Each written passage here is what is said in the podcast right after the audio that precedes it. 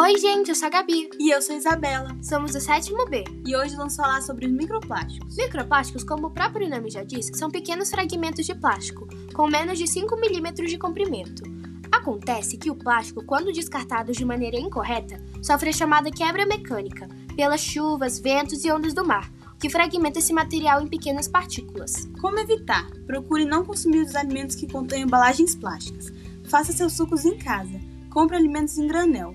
Consuma somente produtos de beleza, higiene e limpeza que não contenham microplástico. Prejuízos. Os microplásticos são ingeridos pelo plâncton, pelos peixes e por animais de grande porte. Dessa maneira, os microplásticos passam a fazer parte da teia alimentar da biodiversidade marinha, afetando diversos seres, inclusive o ser humano, como consumidor da carne de peixe e de outros frutos do mar. É isso. Obrigado por ouvir nosso podcast.